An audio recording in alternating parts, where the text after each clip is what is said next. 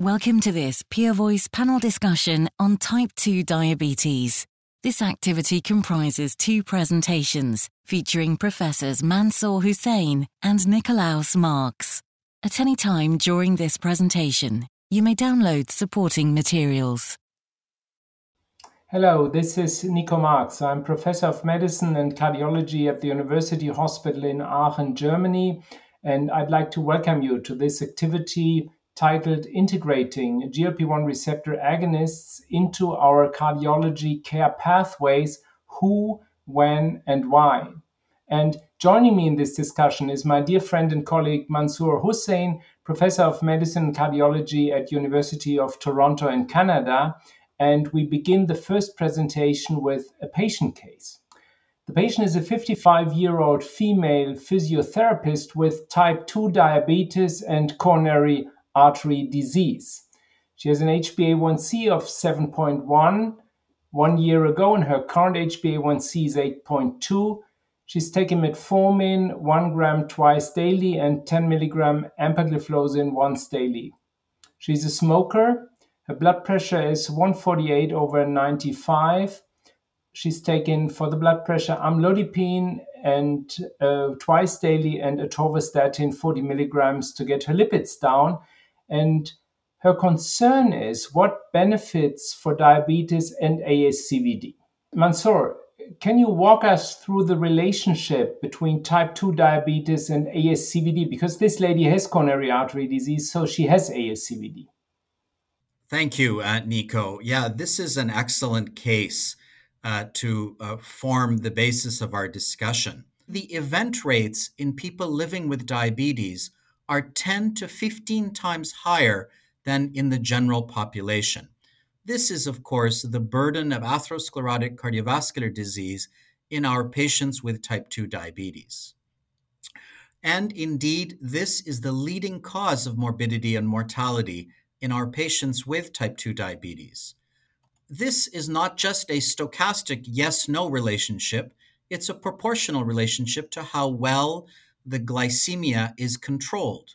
Every 1% increase in hemoglobin A1c leads to a 21% rise in cardiovascular disease over an 8.5-year follow-up period. So very substantive risk. We try to examine what is the relationship between the number of risk factors and cardiovascular events as a function of BMI. So on the left, looking at coronary artery disease, and then on the right, looking at stroke, you'll appreciate that as we move from one to all three of these three risk factors, there is an increase in the event rates of these conditions. But the full story is that a substantial portion of the event rates of both coronary artery disease and stroke are not attributable to these three metabolic risk factors. They appear to be related to the underlying condition of being overweight or obese alone. Similar data were found in this large population-based study, now looking at overweight or obese individuals. As you move from normal weight to overweight to obesity, all of the risks go up, suggesting that weight, independent of these metabolic risk factors, is another factor for us to consider. What do you think, Nico, this patient's cardiovascular risks are? What would the guidelines tell us regarding therapies in such a patient? Thanks, Mansoor. So to address that question, let's look at the 2019 ESC guidelines on diabetes and cardiovascular disease. And as you can see here, patients with diabetes and established cardiovascular disease, like our patient, the lady with type 2 diabetes and coronary artery disease, are considered patients at very high risk. Based on the risk, the presence of ASCVD being at very high risk, we have a clear recommendation that our patient needs an SGLT2 inhibitor or a GLP-1 receptor agonist based on the evidence from large cardiovascular outcome trials. And our patient already has an SGLT2 inhibitor, and so here she should receive a GLP-1 receptor agonist.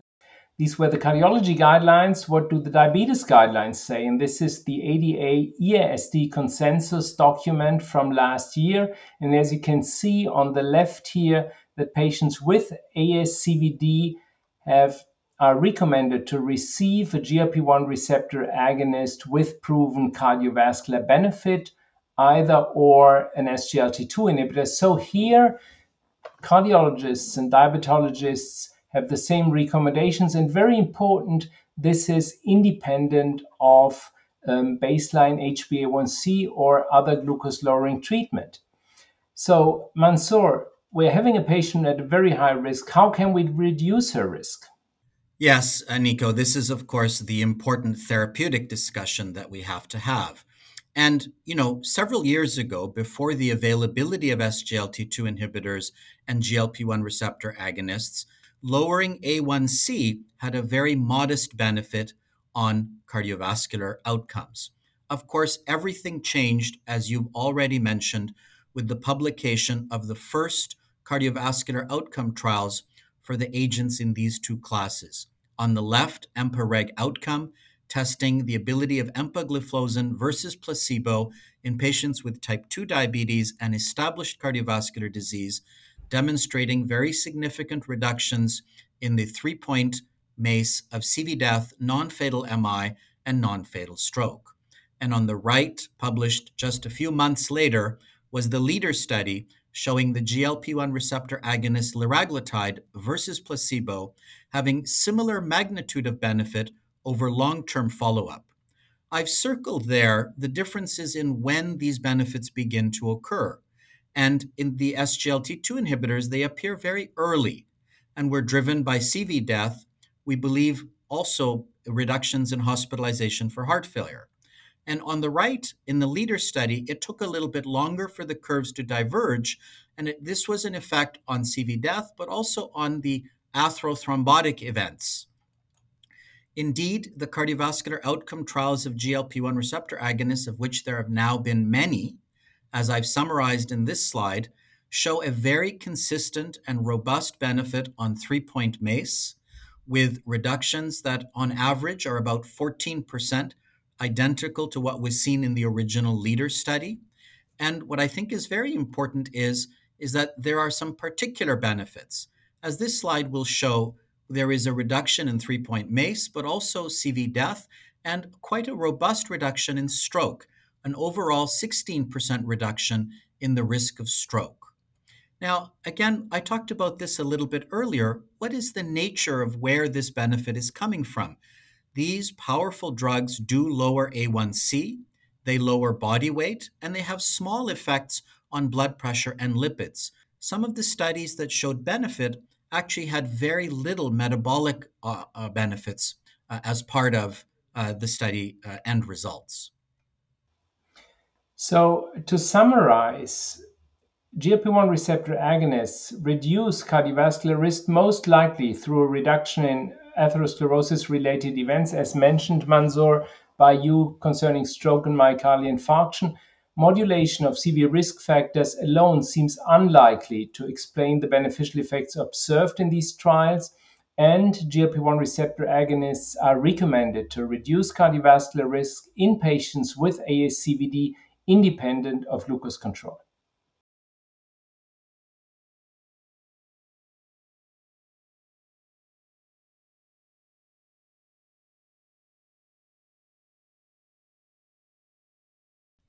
Hello, this is Mansoor Husain, Professor of Medicine and Cardiology at University of Toronto in Canada.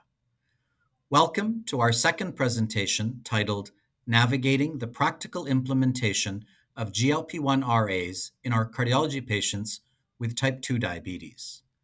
Joining me in this discussion is my dear friend and colleague, Professor Nikolaus Marx, in medicine and cardiology at the University Hospital in Aachen, Germany.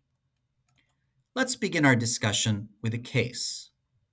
This is a 66-year-old man with type 2 diabetes, obesity, and established cardiovascular disease. He's a retired teacher. His BMI is 31. He's been living with diabetes for 10 years. Our question today is, will he benefit from a GLP-1 receptor agonist. Let's examine his data. He had his MI 2 years ago and is on aspirin 81 mg daily. His current A1C is 7.4% while taking metformin 1,000 mg twice daily. His blood pressure is not quite tightly controlled, 144 on 65 mm of mercury, on multiple agents, an angiotensin receptor blocker, a calcium channel blocker, and a beta blocker. He's also on a statin, and his current laboratory tests show mild chronic kidney disease with EGFR 42 and microalbuminuria more than 9 nanograms per millimolar. There are some other clinical concerns of importance. He is afraid of needles. He's also had hypoglycemia previously when taking a sulfonylurea. He wants to lose weight, and he wants benefits for his atherosclerotic cardiovascular disease. Finally, there's a strong family history of stroke. Nico, what would the guidelines tell us about using a GLP-1 receptor agonist in such a patient? Well, Mansoor, a patient with ASCVD, like our patient, is at very high risk, and it is recommended as a class 1 recommendation to treat this gentleman with an SGLT2 inhibitor or a GLP-1 receptor agonist. All patients with cardiovascular disease should be screened for the presence of diabetes, while patients with diabetes should be evaluated for the presence of cardiovascular disease, because if both comorbidities come together, these patients exhibit an elevated risk for 3-point MACE, for example, but also for heart failure. And here, given the new evidence, we have now 4 columns to reduce cardiovascular risk: antiplatelet therapy, lipid lowering, and blood pressure lowering. This was already established, but now the 4th column is treatment with the GLP-1 receptor agonist or an SGLT2 inhibitor. Let's look at GLP-1 receptor agonists. These agents have effects on risk factors. They lower glucose, they lower weight, and they lower blood pressure with a robust reduction in 3-point MACE, but also a reduction in myocardial infarction, in stroke and cardiovascular death, as shown in meta-analyses of these trials. So the patient profile, and that's where our patient exactly fits in, is a patient with type 2 diabetes, with ASCVD, who is overweight or obese and has a high risk of stroke, which is certainly true for this gentleman. When treating patients with GLP-1 receptor agonists, it's important to become familiar with some of the aspects here. And these are the drugs currently available, and some of the drugs have to be given on a daily basis, while others, for example, dulaglutide or semaglutide, can be given once weekly. All of these drugs are subcutaneous drugs, but there's one drug, semaglutide, that can also be given as a tablet. These drugs have certain side effects, and the most common side effects when starting treatment is nausea, and some patients experience vomiting, and therefore it is important to start with a low dose and uptitrate slowly. One may consider symptomatic therapy, thus giving a proton pump inhibitor, and we counsel patients that these side effects are only transient. Like our patient, if someone is afraid of injections, you may consider the oral available semaglutide here. Mansoor, can you describe some of the non-glucose lowering effects with GLP-1 receptor agonists? Yes, thank you, Nico. You know, the first and important criteria for our patient who wanted to lose weight was the ability of such a drug to effect weight loss. And we have good data both on short-acting, but even better data on the longer-acting data, shown here, for example, with oral semaglutide in the hatched yellow bar, or with subcutaneous semaglutide in the tan-colored bar, of significant reductions in weight versus baseline, between 4 to 7 kilogram weight reductions over the relatively short periods of follow-up of these studies. Here, in terms of both traditional and non-traditional biomarkers of cardiovascular risk on the left, epicardial fat has emerged as an important biomarker of cardiovascular risk. And we look here on the right that liraglutide causes large and rapid reductions in epicardial fat and other deposits of visceral fat in our patients. Here on the left, an improvement in endothelial function versus placebo, which was not observed with similar glycemic reductions with glimepiride. So this is not a blood sugar effect. In fact, these are often euglycemic effects, a direct effect on vasodilation. On the right-hand side, you see reductions in C-reactive protein, a biomarker of systemic inflammation in patients with both normal and elevated liver function abnormalities when treated with the semaglutide as a GLP-1 receptor agonist. And then over the longer term, in this very interesting study of patients undergoing carotid endarterectomy, when we remove the carotid plaque after surgery and examine it histologically, patients who were taking an incretin therapy actually had less inflammation, less oxidative stress, and better collagen content than diabetic patients not on an incretin. Here is a small but important real-world study from colleagues in Italy that looked at the initiation of liraglutide on top of metformin in patients with type 2 diabetes and then examined their carotid intima-media thickness over 4 months, demonstrating a reduction in the physical presence of atherosclerosis in our patients. So, Nico, in your practice, for managing such a patient, how would you optimize communication with other members of the patient care team about their diabetes management and our proposal to start GLP-1 receptor agonists? Well, in our cardiology university department, we established what we call the Aachen Cardiology Approach. So we are seeing about 17,000 patients a year, and we screen all patients hospitalized in the department for diabetes. We measure HbA1c, and if HbA1c is 6.5 or above and fasting blood plasma glucose 126 or above, the diagnosis of diabetes is made, and we start treating them. And we give clear recommendation that someone with ASCVD should receive a GLP-1 receptor agonist. And so these cards make sure that everybody has the information and uses this information to make sure that patients receive the appropriate treatment. In our country, GLP-1 receptor agonists and SGLT2 inhibitors are only approved together with metformin. So we start a low dose of metformin and start one of these drugs. And here in this gentleman, we would certainly give a GLP-1 receptor agonist based on the effects that you show. I really admire your approach in Aachen. That's really wonderful with the white pocket card. You know, why multidisciplinary care is needed is because diabetes is a multi-organ disease. And our colleagues in nephrology, in this case that we presented, would be important to follow the chronic kidney disease, the albuminuria. Of course, our colleagues in endocrinology will be of great assistance in managing any future episodes of hypoglycemia.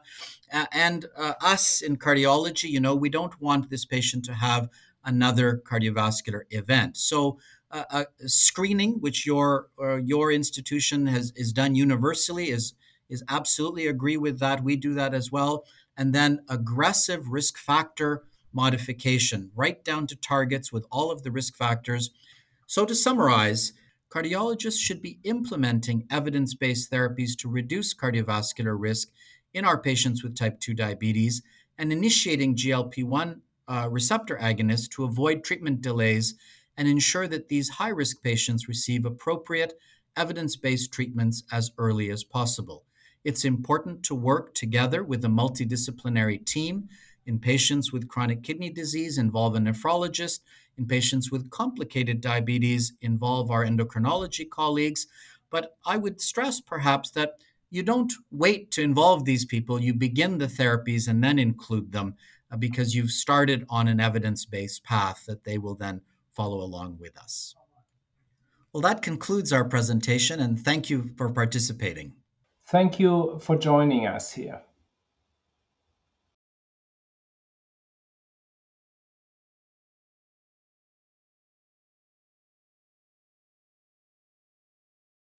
This has been an activity published by Peer Voice.